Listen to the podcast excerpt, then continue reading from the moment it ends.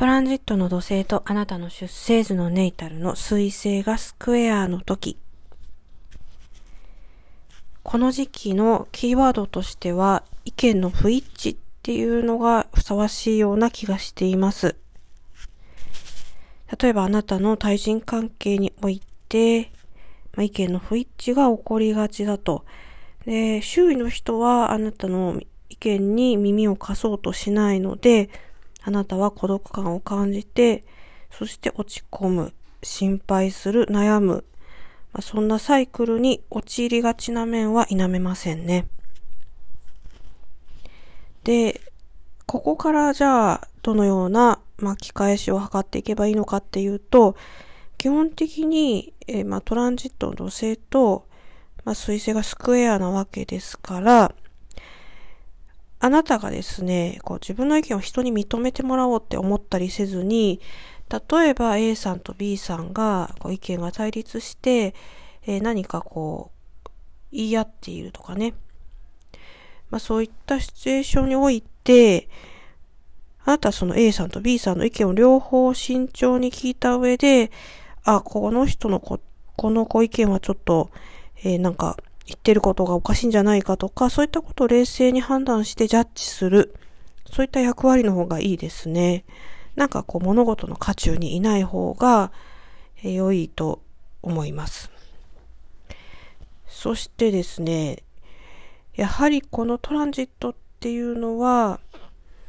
肺とかね、話すこととか、そういったことに、ちょっと病理っていうのかな、そういった、面が見出せるかもしれないです。これはあくまで可能性なので、そういったことが起こりますっていうことではないんですけれど、例えば、肺ですね。肺に、何か炎症が、あったり、肺に炎症というと肺炎になるかもしれないですし、ちょっと気管支系の、問題であったりとか、あるいは扁桃炎とかね、咽頭炎とか、そういったことは考えられるんじゃないかなと思っています。で、ここでですね、個人的に思うのは、このトランジットの最中にいらっしゃる方は、特に何かコロナ対策をされた方が良いんじゃないかなってちょっと思ったんですよね。というのもやっぱり、コロナに限らず、何か病原菌っていうのは喉から侵入していきますよね、一般的にはね。ですから、特にですね、この時期には、何をするかというのは人それぞれだと思いますけれど、人混みに行くときはちょっと喉を水分をたくさんとまではいかないですけど、ちょっとずつでもいいから飲んで潤しておくとか、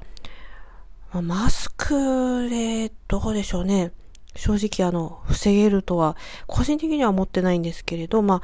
スクをした上で、含んでね、水分をよく流してやるとか、そういったことが必要かもしれないですし、あるいは首とかそういったところの運動をするとかね。ちょっとわかんないですけど、私も全然病気とかのことは、そういったことをするのも効果的なのかもしれないですし、全然違うかもしれないですけれど、皆さんの方がお詳しいと思いますので、もしこのトランジットに、いらっしゃる方は何かやってみられることをお勧めします。